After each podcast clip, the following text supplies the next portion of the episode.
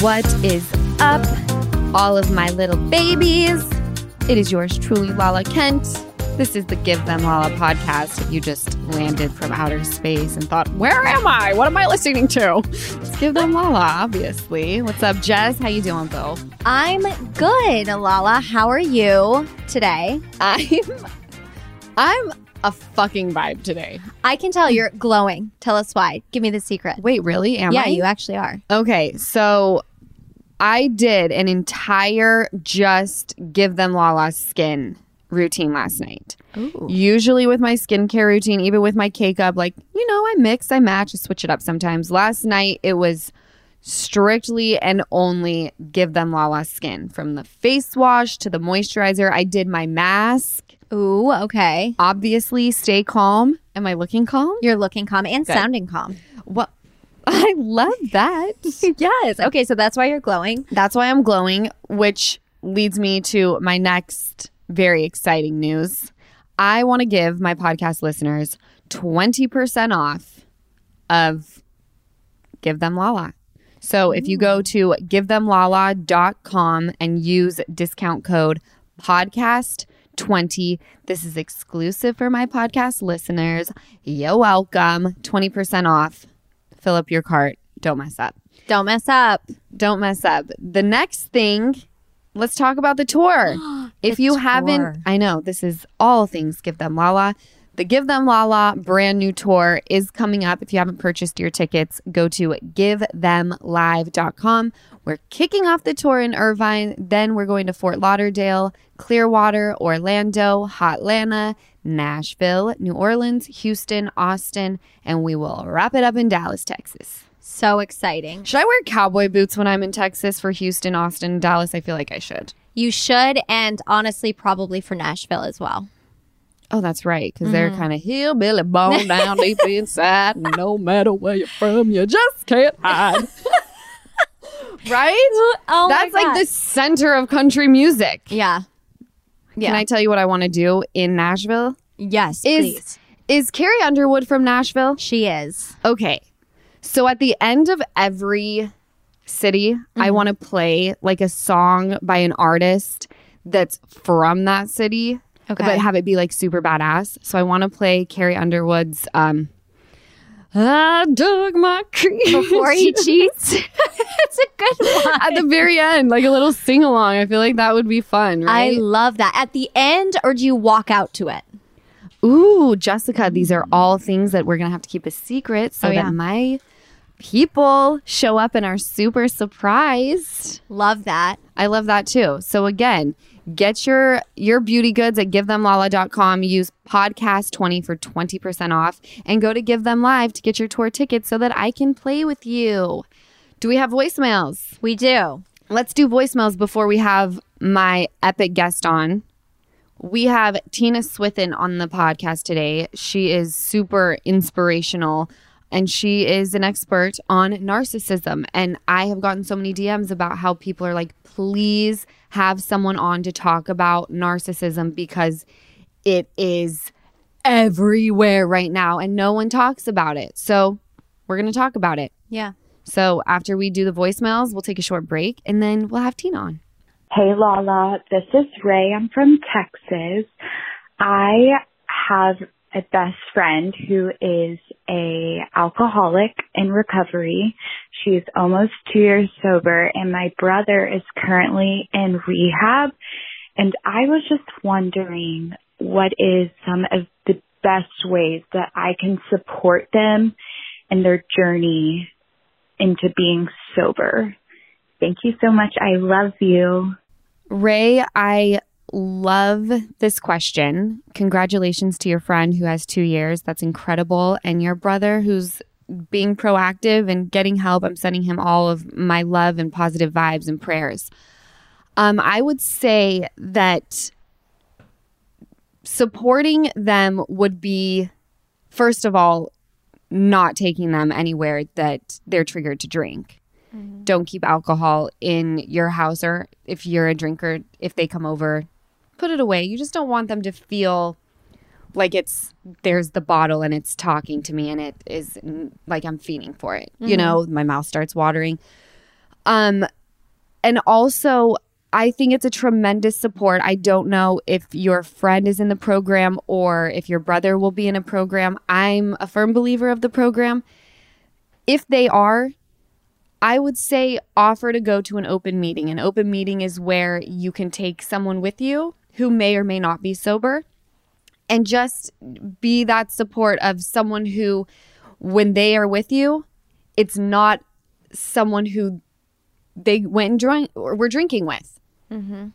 It's really hard to be a support to someone who is an alcoholic. It really is because you you feel like you're walking on eggshells. I've watched it with people around me. They're like, "Do you care if I drink right now?" And I would say my big big biggest thing, ask them. How can I support you in this moment? I love that communication. Communication. They may say, I just want you to proceed as usual. I don't want to be like this weirdo where it's like you feel like you have to hide your bottles, you know? Mm-hmm. They may not want you to do that. So ask them. I hope that this was helpful. Was this helpful to you, Jess? It was helpful because I actually have alcoholics in my family who Yeah. are out alcoholics who are, you know, in recovery and not my immediate family, my bigger circle family. And that's really helpful. I've never gone to an open meeting and I've actually never gone to Al Anon. That's what it's called, Yeah. correct? Yes. Is that how do you feel that's been helpful for people in your life if they've gone or You know, I have never been to an Al Anon meeting, and I mm-hmm. don't have anyone in my circle that's been to an Al Anon meeting, mm-hmm. but I have friends that have been, and they say that it's extremely helpful because you're placing yourself in a room full of people who understand. Mm. You know, you could be f- from completely different backgrounds, places, whatever it may be. And you're there for one purpose and one purpose only, and it's the same as everyone else in the room Yeah. that makes you feel like you have a bond with people. Mm-hmm. And I'm a firm believer of if you're recovering from drugs or alcohol or you have been affected by someone who's an addict, get in a room. Mm-hmm. Don't let them scare you because it doesn't look like it looks on TV. Like Yeah. you actually feel leaving, you leave feeling amazing. Yeah, because it does look scary on TV. It looks very serious and dark, and I always picture it taking place in a church, and I'm like, Well, it's and it takes there are some that take place at a park, Yeah. you know? Like Yeah. It's there are donuts, which is awesome. okay, I'm there. Love the donuts and coffee. like I love that part. But no, there's like I always get a good chuckle out of the meetings. Hmm. You know, yeah. because it's just people telling their stories who have come out on top and you're like, "Oh my gosh, the fact that we're talking about such a serious topic, but we're remembering it and we can like get a laugh out of it." Yeah. because we've come so far, get in the rooms. Get in the rooms. That's great. And by the way, you can do it on Zoom now too. You don't even have to be physically in the room. That's great. Yeah, I've been zooming. I've been zooming for quite You've some time. We love a good Zoom. It's funny because you look at all the squares and everyone's like in their bathrobes. We're like, well, this is such a vibe. So you fit in perfectly with your gray iconic bathrobe. We love that. Okay. Next voicemail. Hi, Lala. This is Anna, and I wanted to give you a huge thank you for having on Bobbi Brink and shedding light on animal issues. Plus, your support and concern for animal welfare, welfare says so much about you, and I really appreciate that. And a question I have for you is, what is something or different things that you're look, really looking forward to doing with Ocean when she's older? I think every stage is fun, every age is fun, it's all wonderful, and it is an honor to be a parent. So I am so happy that you have her, and I love hearing about her. So thank you, and take care. Bye, Lala. Anna, thank you so much for calling in. I'm thrilled that you enjoyed the Bobbi Brink podcast. That was one that I was super excited for because I don't think that animals in captivity is spoken about nearly enough. Mm-hmm. It's only really a well known thing if you're crazy about like freeing the orcas, let the big cats go, all of the above. Mm-hmm. With Ocean, I will definitely be taking her when she can walk to uh, empty the tanks protests Oh. because before COVID, I used to do that all the time. And I was this, like, I would literally have like head to toe free the orcas mm-hmm. gear. And I would walk on the Santa Monica Pier and be like, we wouldn't keep your kids in bathtubs. Why would you keep the orcas in a tank? Would you really? When like Yes. in person? Were there and there were in other person people? on the Santa Monica Pier, handing out flyers. One guy threw his to the ground, and that's the guy when I started because I was like, "How would you feel if I kept you in a bathtub for your entire life?" Yeah. That's what they do to these orcas. That's what they do to these whales. You Yeah. know, Yeah. dolphins. So I picked it up and I handed it, and I said, "If you don't want it." Throw it away behind my back. you know? Don't do it right in front of me, but sh- I will definitely be taking her to do all of that stuff. You know, Oh, that's sweet. I'll take her to uh, fuck SeaWorld protests. No, I love that you and your mom bond over that too. That's a great thing to Well, see. Lisa works for the Humane Society, so she's Yeah. like all about being a part of the greatness that is the well-being of animals. Yeah. Um, but the one thing that I'm super so I have to share this about Ocean. Ocean has six teeth now, okay? And she's a biter. She's a biter. I don't know how to stop her from doing it. She's only nine months. And I looked at my arm the other day. I had her in my lap and I was trying to file her nails down because anyone who has babies, Jessica, I'm telling you, you have mm-hmm. to do it like every other day because the corners grow and she rubs her eyes. So she'll have like a little nick in the corner of her eye. And that's what I know. I need to find the culprit of this. so I file her nails and she's biting my arm. I have bite marks up and down my arm and I don't know how to stop it. So if anybody knows how to stop a nine month, a 10 month old almost from biting, please call into 866 Lala Pod. I need to know. I'm dying to hear this. So she's a biter right now. But when she's able, I really want to put her into co ed soccer because there's something about the little shin pads that make me so happy. Running around and then kicking into the wrong goal. That is so cute. That's what I'm looking forward to the most is putting her in sports. That is going to be really cute. Yes, and going to practice Yeah. and setting out my fold out chair.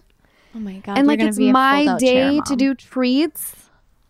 soccer mom. Yes, I can't wait. And every Saturday is oh game Oh my day. God.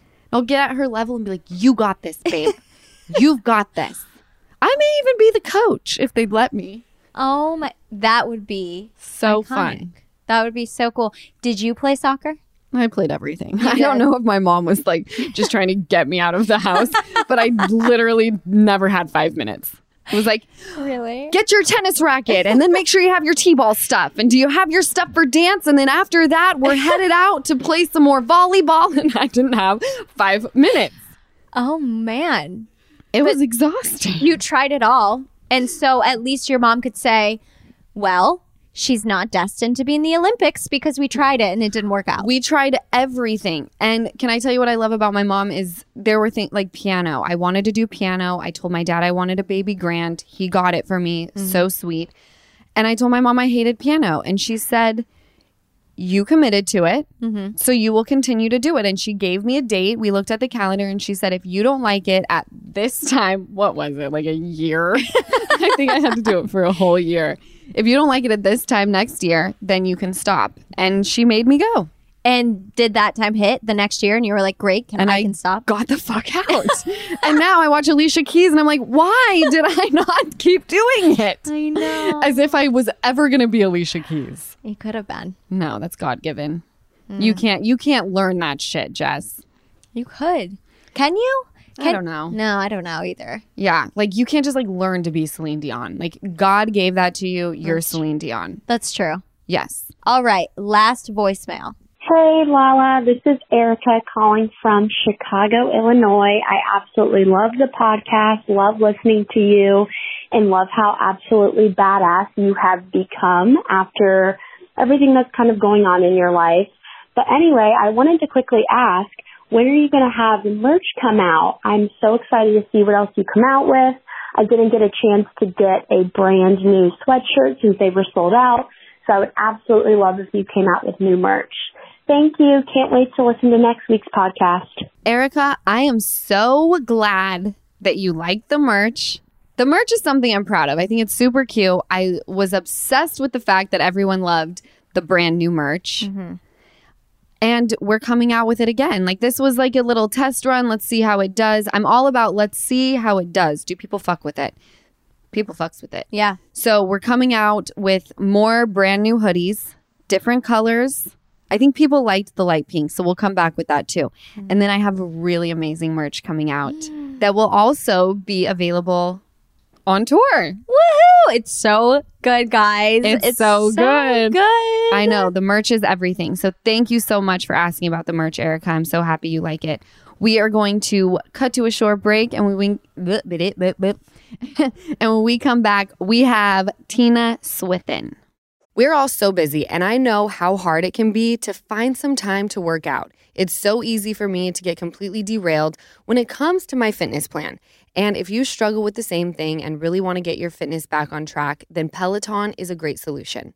Peloton has thousands of classes to get you moving no matter what level you're at. They've got beginner and advanced rides, feel good live DJ rides, artist theme rides. There is literally something for everyone. And if staying motivated is your biggest challenge, Peloton's got your back there too. They'll show you the basics, help you take the guesswork out of your workout, and then encourage you to build from there. You can also watch your favorite TV shows and live sporting events while you ride, so you never miss a thing.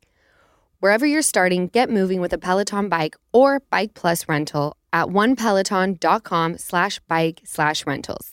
That's onepeloton.com slash bike slash rentals. Terms apply.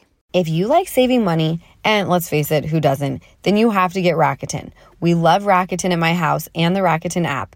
I mean, seriously, Rakuten shoppers get it all when it comes to shopping the hottest brands, the best deals, and the most savings, which to me is the best part.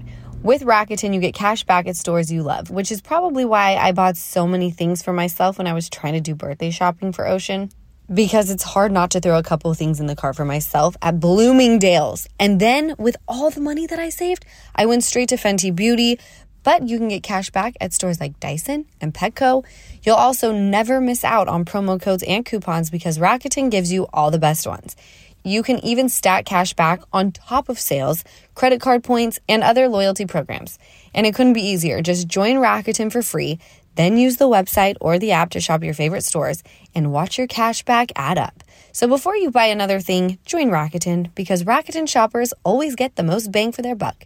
Get started at Rakuten.com or get the Rakuten app. That's R A K U T E N.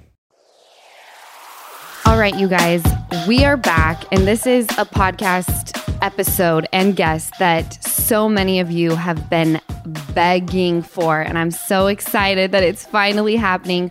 We have Tina Swithin, and she is an expert on narcissism. So, Tina, welcome to the Give Them Lala podcast. Thank you. I'm so excited to be here because I've followed a little bit of, you know, the, it's become such a topic in today's world. You know, sometimes it's overused and misused, but I'm overall so thankful that this topic has had such a presence because it's so important that we're talking about it, that we're educating the next generation on it, because I surely wasn't, you know, uh, aware of the red flags and all of those things, which is how I ended up in this situation. But here we are, and I'm excited. I'm so excited as well. So, I know a bit about your background and how you became an expert on narcissism. And would you say that this is something that you became passionate about and warning people after your story? How what happened in your life where you realized you were with a narcissist, knew you had to get out? Walk us down that road with you. I met a person back in 2000. I was actually 26 years old. Now, what I see it to be as love bombing. Back then, I just thought, wow, I am finally in an adult relationship with a man who knows how to treat someone. And for me, it wasn't about the material things, it wasn't about the money. It was very much, you know, he seemed to care, you know, to an extreme amount something I had never experienced before. And, you know, hanging on my every word and wanting to know everything about me. And I felt like, you know, I was up on a pedestal and that someone um, you know, finally accepted me and was loving me for who I am. And it was a whirlwind romance. Um, you know, if I mentioned, you know, I, I would love to go to Seattle, the next day I would have plane tickets on my pillow to go to Seattle. Um, you know, if I happened to walk by a store and see a pair of shoes and comment on them, they would be wrapped, you know, and presented to me the next day. It was overwhelming. Now I understand what love bombing is. That was the goal. Your head is spinning. You can't, you know, you're so that the attention is so much that you truly can't think. Um, and that's their goal. so yeah, I found I found myself in this whirlwind romance that moved so fast. I relate to I your story I feel like you're actually telling mine. and with people who have, you know, I've shared a little bit about my experience with my relationship and how it came to be and how it ended. And there are so many women who have had the exact same thing and I think that's why, you know, they've been begging for certain guests on the podcast. So at what point in time you did you have children with this person? So we did. We were married in a year and a half and and you know in line with the whirlwind romance um, he whisked me away to maui and proposed to me while we were there and then the next line after the proposal was let's just get married while we're here and not tell tell anybody. So we got married 3 days later in Maui. And you know it, it's this you're caught up in this you know uh, it's hard to explain to people you know this this love bombing this um, you feel it's authentic you believe it's real but it's all a game to the other party and that's hard to come to grips with that you know you're falling in love with a facade and hindsight on that is 2020 so we got married in maui in 2001 and then you slowly this shift starts happening you know in the beginning the good is up here. And you know then you start seeing little things creep in and what i can now see as red flags but when you're in it you're kind of i remember thinking to myself um, no one's perfect and we oh all have our things and you yep. so those that's where the excuses start and you go you know if i'm expecting perfection, I'm being unrealistic. You know, we all bring our baggage in and you excuse away those little things that start creeping in. And for most people who have been targeted by a narcissist, they go after people who are the exact opposite of themselves, who exude positivity and confidence and all of those you know the the positive traits honesty compassion empathy and so you know when those little things creep in all of those traits that we as targets bring into that equation work in their favor so you excuse those things and as time goes on those things start to build a little bit but by the time you recognize that there's a serious problem, you know, you're in such a deep fog because it's confusing. You know, when the big red flags present themselves, you go back to, but he was such an amazing person and he said these things and he did these things. And we're projecting our own authentic, positive qualities onto someone who's not deserving of those things. So that's another area where we're excusing bad behavior and going, but at his core, I know who he is. He's all those things he sold me on in the beginning. And then by the time the bad, you know, outweighs the good and that pendulum shifts, you're so deep into it and in this state of confusion that, you know, you start thinking, am I the problem? and and mm. that's part of the psychological manipulating and gaslighting that takes place over time it's insidious it it creeps in and you don't even recognize what it is because you know we've never been taught any of these things we're only now starting to talk about narcissistic abuse and psychological abuse and emotional manipulation. You know, I, I can think back to my marriage 2008 i found myself in a really dark place in my marriage because the lies had presented themselves to the point where i couldn't deny them um, i found out he had ran us up over a million dollars in debt um, i can't even to this day grasp that dollar amount when it comes right. to debt i mean right. that I don't like having a, a credit card with $5,000, you know, owing to somebody. So to find out that I don't even know who I married, who I fell in love with, that I fell in love with a facade, a con artist. Mm. But by the time reality truly hit me in the face and I couldn't deny it or excuse it anymore, I had two little girls that were under the age of two and four. I mean, they were babies. And um and and over time, the the uneven playing field and the dynamic. And I love what you talk about about, you know, you all you had a plan B. You, you know, financially had secured yourselves. I that's one of the biggest mistakes I ever made was completely turning over the financial situation to my husband. So by the time, you know, 2008 came and I just, I truly thought it was me. Like, I'm going to go to counseling.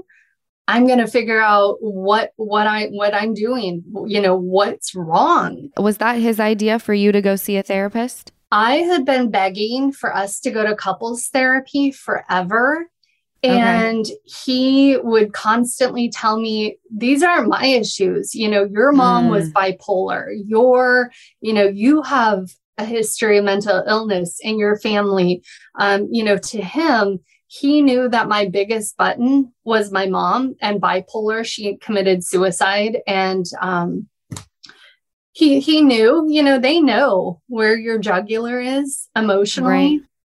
And so if I cried over our dog dying, he would say, You're bipolar. You know, you should look into this. So over time, I, and he knew that was my greatest fear was turning out like my mom. And, and he knew how to use that in a way to destroy me. So by the time I ended up on a therapist couch, it was after begging him for a long time to go to therapy with me and him refusing. And I still remember calling around randomly, just trying to find a therapist. And this lady actually answered the phone and said, I had a cancellation today, this afternoon. If you want to come in today, let's talk. And I went in there and I just remember being so distraught. And her she heard me i emotionally vomited in this woman's office and and basically she said to me you're not the problem. And i i can't diagnose this person. I don't know him but i want you to read something. And she walked across the room brought back the dsm-5 and basically had me read the excerpt on narcissistic personality disorder. Wow. Shook. the fact that she that shook because what I've read, and I don't know if this is correct, but there are not many therapists. I believe it was around 5% of therapists are actually familiar and well versed in narcissism. Right. So their training, and I've talked to a lot of psychologists about this, they skim right past personality disorders. I mean, they read the textbook definition of what it means, but in my experience, unless a therapist has personally walked this path either with a narcissistic parent or a partner or a family member, I don't think they can truly get, you know, the intricacies that are in play in these situations. So right. now I understand that I found the rare unicorn of the therapy world. And, and sure enough, it was because this lady had personally experienced it in her life. But but here's the thing, when she told me that and I, I used to be a fixer. And so when she told me this is what you're dealing with, I actually got excited. I was like, oh my God, we have a label, we have a title. What are we going to do? How do we fix him? Right. Like you, you thought it was a project. right. And so now I can look back and go, oh, you sweet little thing. Like, I just want to go back in time and hug myself and go, yeah. You know, I actually went home to him that night and said, she thinks you're a narcissist. Like, let's fix this. And and so we looked it up together. We Googled it. And uh, back then, I mean, we're talking 2008, there was nothing out there on this topic. You know, okay. you could find the definition of it, but no one was talking about it. There were no resources. And so I still remember when he read the descriptor and he goes, Well, you know, that sounds like my dad. And, but that doesn't sound like me. But even still back then, in my rose colored glasses, optimistic mind, I was like, okay, we are making progress because he and his dad right. are the same person. So if he's recognized this in his dad, we are on the right track. so, right. Yeah. And is is narcissism something that can be cured? No. Zero cure there. And and I'll tell you, with the healing that I've done, and now that my kids are safe, I have compassion. I do, because I can't imagine, you know, having any type of diagnosis where someone tells me there's literally nothing we can do for you. You know, there's mm. no, and I want to preface I'm not a mental health professional. I'm not qualified to diagnose anybody. Obviously, much of this is my own research over the past decade and learned experience. But, you know, you, a therapist, all they can do with a narcissist is teach them essentially how to act. So they're actors in the world. They're going out there and they're role playing. You know, I've talked to narcissists who say, I if I'm going to a wedding, I'll watch a wedding scene on TV to study how people act at weddings.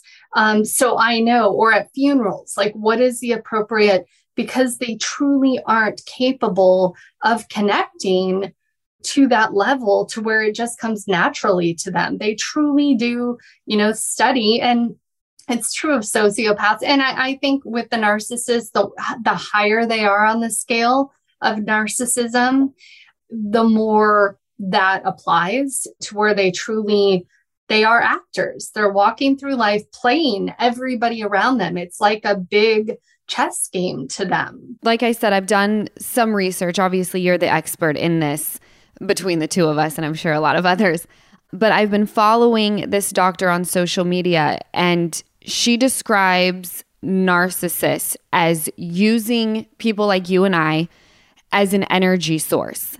And they basically morph into whoever you are to get what they need. And they have, they don't have that part of them where they can have empathy or sympathy. It's always, what can you do for me? And they will stop at nothing to make sure that they are never seen for who they truly are. Right. And they become, you know, I know looking back, you know, I was very, you know, I was the social one. He was very socially awkward. And so he gravitated towards people, me or other, you know, I, I, can't say friends because any of his friends or their friends are very superficial. It's very surface level. It is what can you do for me? And and they have the ability to walk into a crowd at a dinner party or whatnot. And they know who to let know they're going to pick up the tab and pay for everybody. You know, it's who's going to advance them or tell everybody or they can impress. I mean, it's from a psychological standpoint, it's absolutely fascinating to watch and to study. But when it's your life, there's nothing fascinating about it. I couldn't agree with you more. And, you know, you said something that I relate to when you started talking about your story. It's it's a whirlwind. And before you know it, you're so deep into it. And do you think once you had kids is when you started seeing things a little bit differently where you I, I feel like children really open our eyes as mothers. There's just something that happens to us where we're just hypersensitive to what's going on in the Right. world and what's going on in our home. Did that happen to you? Absolutely. My mine was ex- obsessed with food and body image and you know buying me books on the perfect abs 2 weeks after I had had a C-section and given birth you know so so when all of those things that I had lived and hurt me so deeply started affecting my daughters like when he would say are you going to really let her eat fettuccine? and she was 4 um that's where the mama bear in me went oh no you're not you know when it's one thing if i'm in the fog and i am experiencing this psychological abuse and emotional abuse but you mess with my little girls and you have no idea the claws are out Right. and um those were my wake up calls was you know when I, and when i would realized that you know, for one, he was gone all the time. So I was, I considered my nanny as my co parent. you know, I if relate. I had an Relate. appointment, if I had to go anywhere, I called my nanny. I would have, he would have been so far down on my list of resources during my marriage. For one, because I didn't trust that he could be present with them. He was going to be on Yeah. the phone. He was going to be on the computer he was going to be trying to run on the treadmill, you know, while my two year old's choking. so, Right. so it was, you know, during my marriage, I was able to shelter my daughters from so much. But as they got older and more aware, when I started realizing that they were going to be viewing how he spoke to me, what he did to me, and and thinking that that was normal and that I Right. was creating a foundation for my little girls to grow go up into the world and feel that this was normal and this is what marriage was about that's where it really hit me hard and you know after i heard those words from my therapist you know that he was likely a narcissist or she even said possibly a sociopath I've heard they go from from therapists, like I said, the small percentage that are very well versed on this topic. They have said narcissism and sociopaths go hand in hand. So, not all narcissists are sociopaths, but all sociopaths are narcissists. Are narcissists. Mhm. Okay, thank Yeah. you for clarifying that. It's it's antisocial personality disorder. They're all in the Okay. same clump of cluster B disorders. So it's histrionic, borderline narcissism, and then antisocial, which the street term for that is sociopath. And um, yeah, so I, you know, now looking back, I truly do believe my ex is probably more in that antisocial category. Um, but again, not qualified to diagnose him, but um, yeah. I love what you said about um your children and how you you I get it. Mama bear is a real thing. My claws come out too. You can do whatever you want to me, but when it comes to ocean, I will claw your eyes out. Um so you you sitting there going, I will be damned if my children grow up and think that this is how a man should be treating them. Was there ever a part of you that said, you know, I I need to protect him because I don't want to speak on the child or my my the father of my child this way? Like was there a part of you that was that was nervous like you wanted to create him in this light where they didn't think a certain way about him or were you so gung ho about I I can't let my child find someone like this and think that it's healthy. So I navigated that so carefully because, you know, I back then truly I I understood narcissism enough to know what I was dealing with.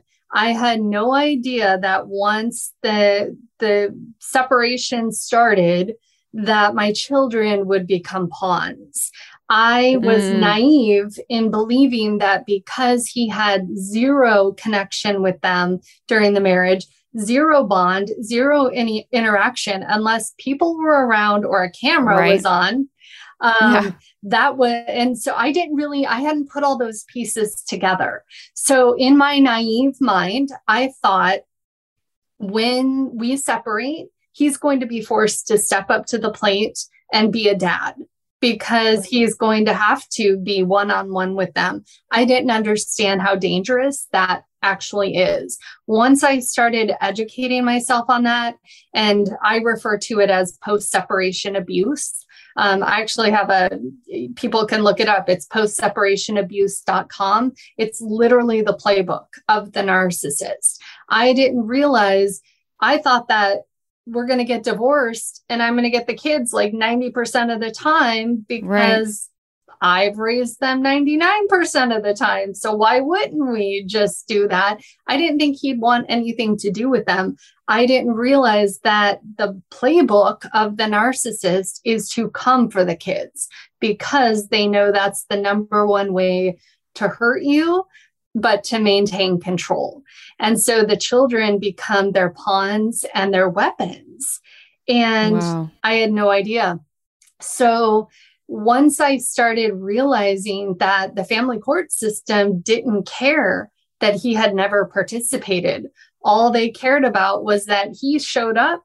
You know, there's so many deadbeat parents in the system that the narcissist gets five gold stars in the eyes of the court many times. You know, it's not the end all be all. It takes time to chip away at that. But initially, um, they were willing to give him a chance to be a parent, even though he hadn't. And that was probably the biggest gut punch for me of all. Right. And and I, you know, have never I was raised by my dad. And so my strategy and I, it wasn't strategy at the time but it was just very much educating my daughters on what red flags are in general whether we're talking about the 3-year-old in preschool who pulled her hair or you know the 6-year-old who stole a cookie out of her lunchbox. You know it became you know what are boundaries? Where are i have boundaries that are mental i have boundaries that are emotional i have boundaries that are physical. You know teaching my daughters all of the lessons that i didn't learn which allowed me to end up with this type of person right. and instilling in her uh, in them what healthy looks like and so if I were in a restaurant and someone was speaking very poorly to a waitress, I would bring that up in conversation with my kids and say, when someone speaks to any human like that,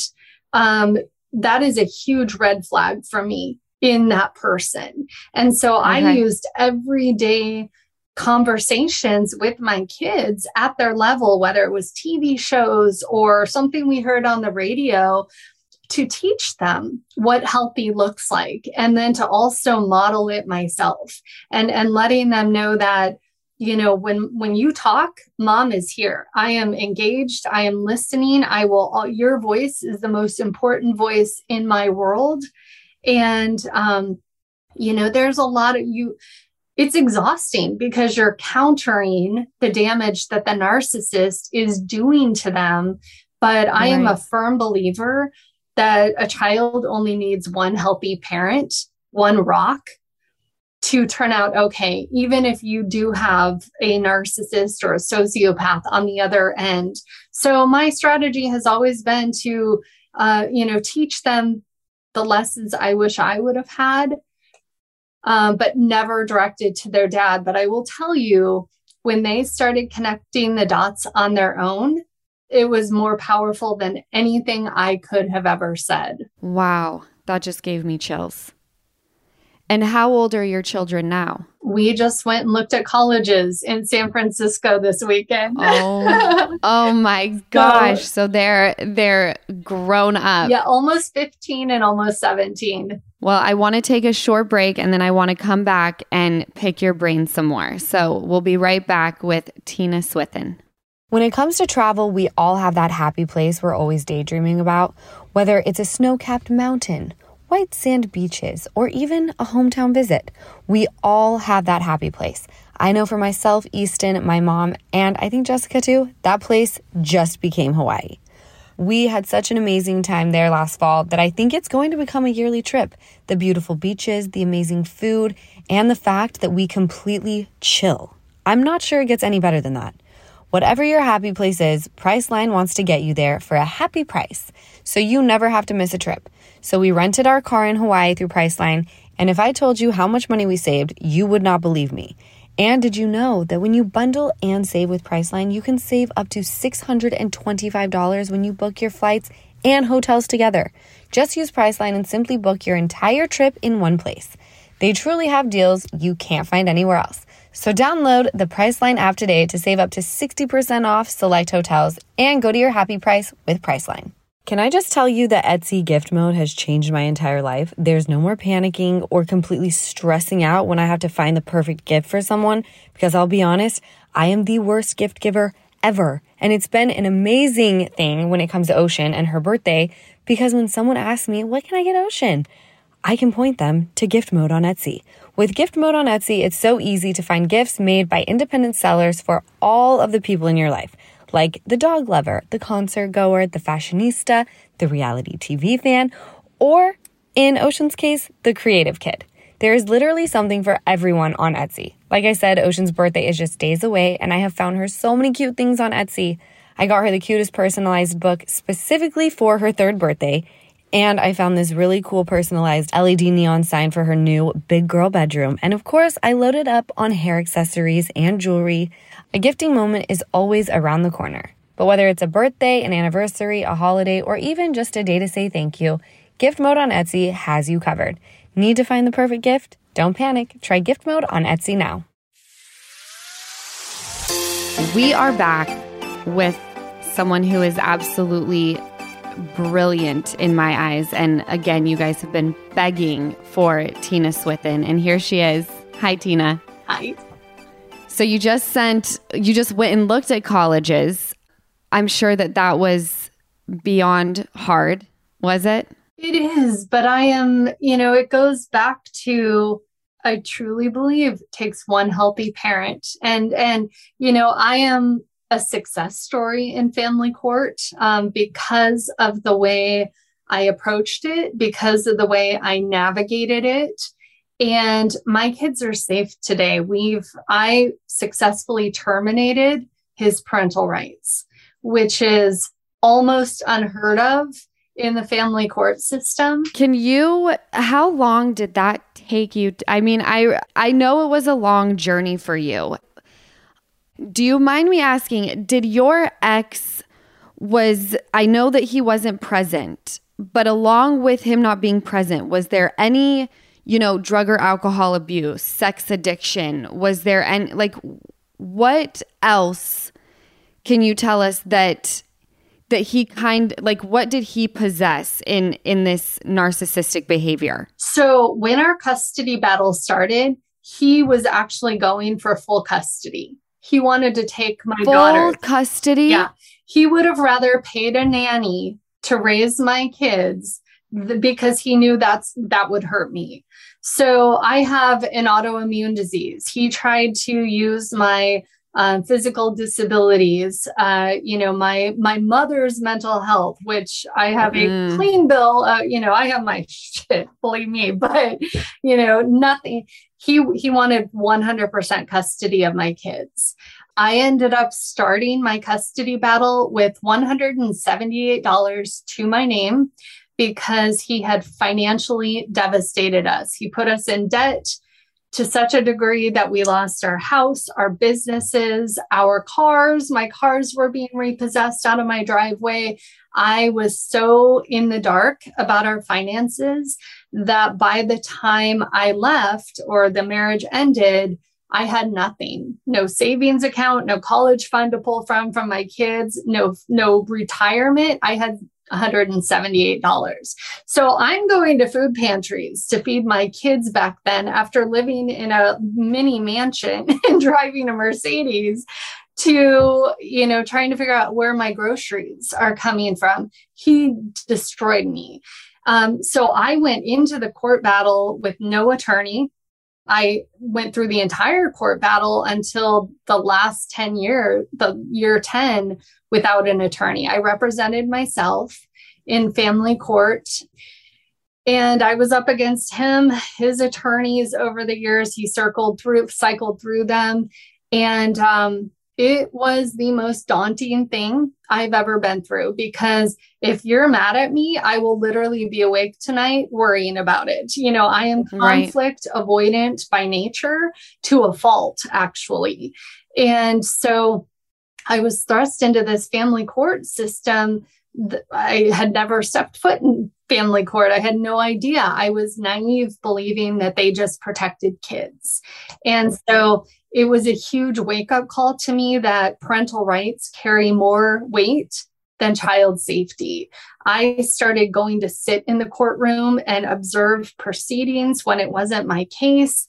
I started studying different cases that I would see in the courtroom to understand how attorneys filed things, what language they used, what case law they cited. I had to become an expert while working full time and having my kids the majority of the time. You know, I had to become an expert on the court system. And um, and just sitting in court and watching how attorneys said things studying my judge. And and you know that's a mistake a lot of people make is that they don't research who the judge is what the judge's biases are. You could walk into five different courtrooms with the exact same case and you're going to leave with five different outcomes based on who you are in front of.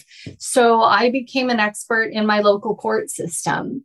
Um, I'm here in San Luis Obispo, California, and um, and and just really understanding that to the court these are just business transactions and emotions are best kept on your therapist's couch and that you have to, you know, you're both under a microscope. Even if this other person is the worst person in the world, the court doesn't know either of you. And so how we present is critical.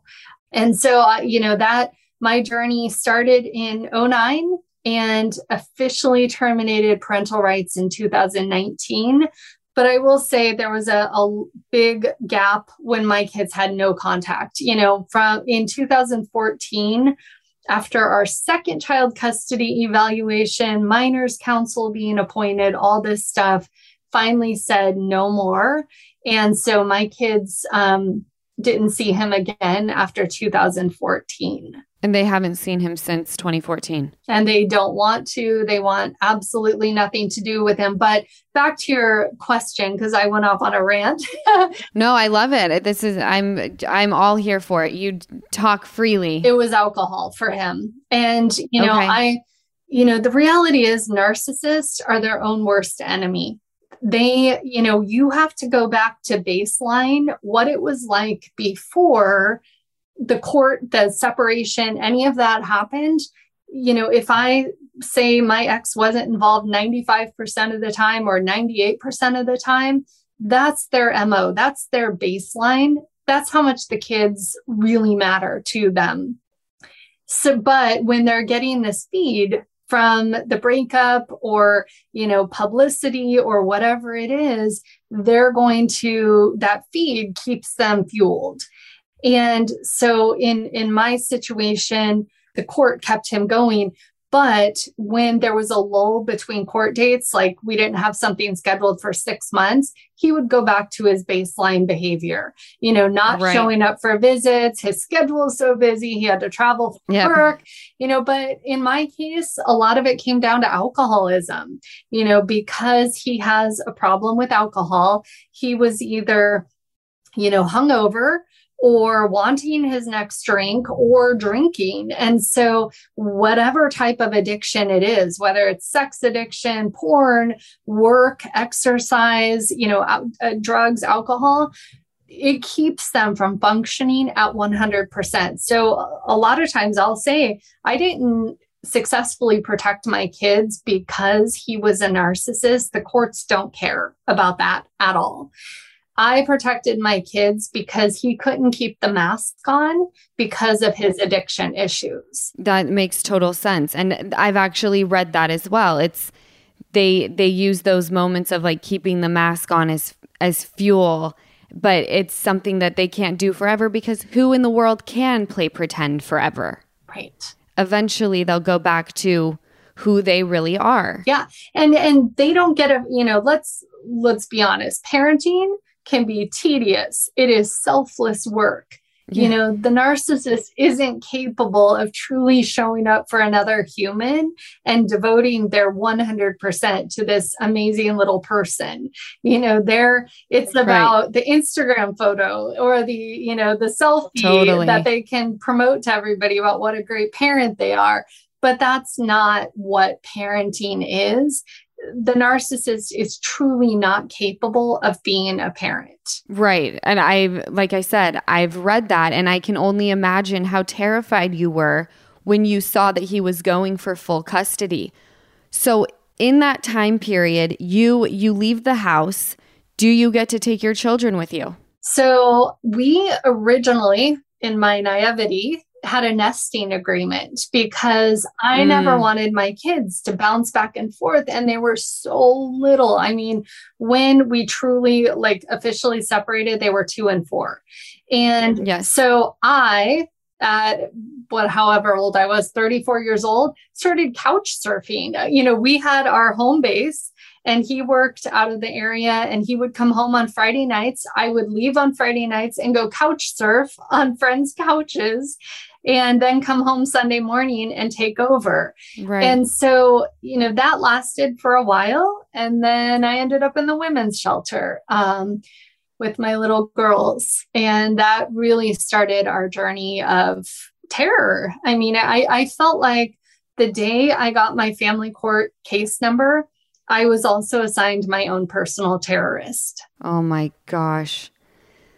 That just sent chills up my spine. Yeah. So usually when when you're when you're assigned a case number, you know, did they grant you any type of full temporary custody in that time frame? Well, the first day we were in court, the judge basically said to us, and I it, it shook me. The judge said, if you two are starting your divorce this way, you're in for a rude awakening. And so basically, I was being lumped into the high conflict category without it being okay. warranted. And and in that moment, I just remember sitting there like a deer in headlights, no attorney, by myself, literally got ready that morning at the women's shelter and show up in court and it just felt like oh my god what am i what did i just walk into if i'm right. afraid for my life at the women's shelter and the judge is saying if you two are starting this off this way and i you know and one of the things i've come to discover is that there are zero requirements for judges in California to have any training on domestic violence. It's a mere suggestion. So we've got people behind the bench who are deciding the fate and future of our children with no understanding of domestic violence. And that was very apparent to me that first day. I will say that they recognized that he had anger issues and that I had painted enough of a picture about his my concerns about his alcohol use that he didn't walk out with 50-50 on that day. Great. And and so, you know, his it, it, fluctuated over the years, but he would have every weekend and then it was every other weekend. And and my mentality is there's nothing final in family court. Um, I right. refuse to accept that you know, whatever these orders are, are in my child's best interest. I will keep chipping away at it. If, if this is my starting point, if it's, you know, 75, 25 or whatever the percentage where, you know, they're dividing your child like a piece of property. I know. That's a whole other podcast. but uh, I refuse to accept that as my final destination, no, even if it's a final custody order. My opinion is I'm going to keep chipping away at it until I can put my head head down on the pillow at night, knowing that my daughters are safe. I just want to hug you through this. I'm going to cry too. I'm so sorry. No, please do not apologize. I, this is, um, Ugh. it takes me right back to where I was in those days. And, um, it's literally the worst thing I've ever been through in my life. And I 100% feel where you're at right now you are just beyond strong and i'm so and inspiring the fact that you you know, the hand you were dealt and $178 in your bank account and you fought for your children. It just goes to show that a mother will stop at nothing to make sure that their kid is where they should be so that we can send them out into the world and be healthy, beautiful human beings. You know, that's our only goal. Oh, I'm yeah, sorry. No, absolutely no apology. You know, it is um uh, and and you know, going back to you saying that I'm strong, I'll tell you if you would have told me that 10 years ago, I didn't feel strong. I, I truly was in survival mode. Um, had I not journaled and blogged back then about my experience, it would be a complete, you know, I, I've shut it out. Like I go back and read things that I wrote in these moments. Yeah. In the beginning. And I'm like, oh my God.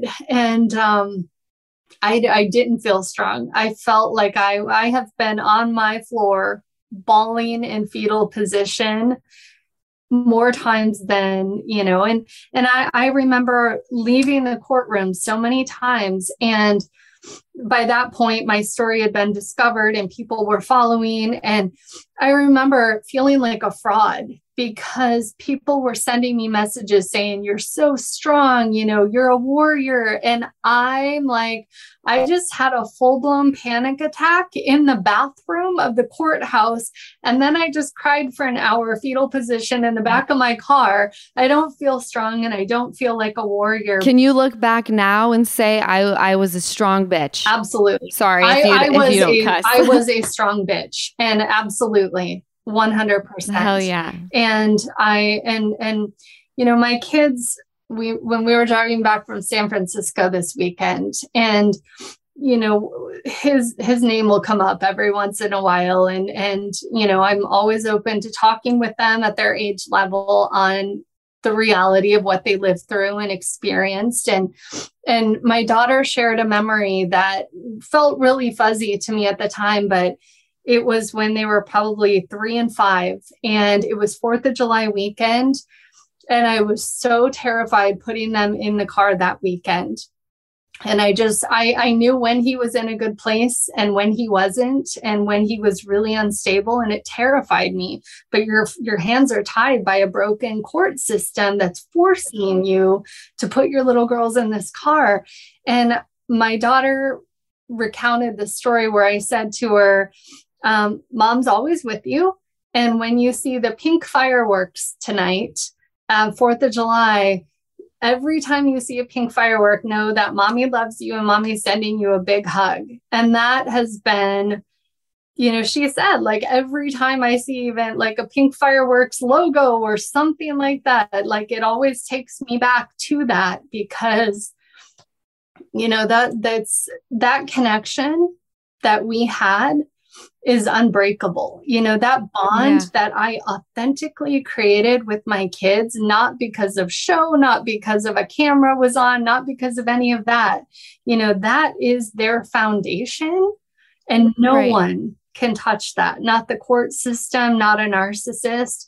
That is unbreakable. That is beautiful and that was like the sweetest story. Thank you for sharing that. I before I let you go, can you tell our listeners some things to look out for when it comes to a narcissist. What should be things that they see and know that they need to run away? Oh, you know, there's so many different. It's a loaded question. Yeah, it's a loaded question. So many different types. I highly encourage people to follow Dr. Ramani's work because she really um lays. That's who I follow. Oh, good. That's the doctor I okay. follow. Tina. Yeah, she's she great the most knowledgeable psychologist on this topic. And, you know, there's so many different types. You know, she talks about the communal narcissist who is the good deed doer and, you know, maybe running around in Birkenstocks and, and, you know, feeding the homeless on Saturdays.